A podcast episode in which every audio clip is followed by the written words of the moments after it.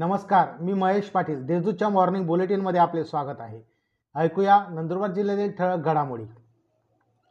नंदुरबार पोलिसांची आदिवासींना स्वातंत्र्य दिनाची भेट. नदीवर उभारला पूल. नंदुरबारसारख्या आदिवासी जिल्ह्यात सातपुड्याच्या दुर्गम भागात नदीवर पूलच नसल्याने आधीच शिक्षणापासून वंचित असणाऱ्या हजारो आदिवासी विद्यार्थ्यांनी पावसाळ्यात शाळेत कसे जायचे हा वर्षानुवर्ष प्रश्न होता.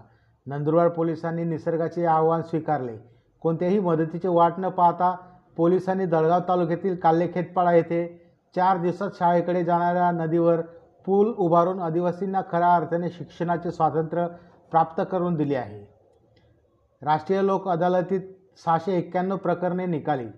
नंदुरबार येथे राष्ट्रीय लोक अदालतीत सहाशे एक्क्याण्णव खटल्यांमध्ये तडजोड घडवण्यात यश मिळाले असून या प्रकरणात सुमारे तीन कोटी पस्तीस लाख एकोणनव्वद हजार तीनशे पंच्याहत्तर रुपयांची वसुली करण्यात आली. यात प्रलंबित चारशे सत्तावीस तर दाखलपूर्व दोनशे चौसष्ट प्रकरणांचा समावेश होता.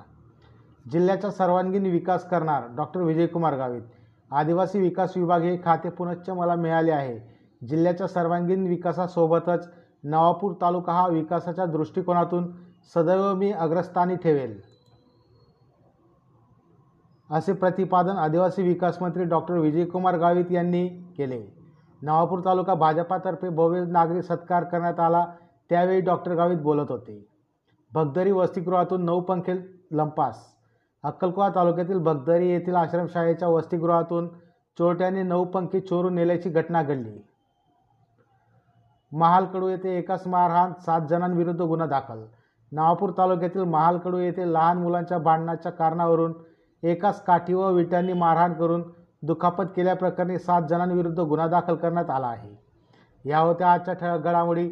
अधिक माहिती व देश विदेशातील ताज्या घडामोडींसाठी देशदूत डॉट कॉम या संकेतस्थळाला भेट द्या. तसेच वाचत रहा दैनिक देशदूत. धन्यवाद.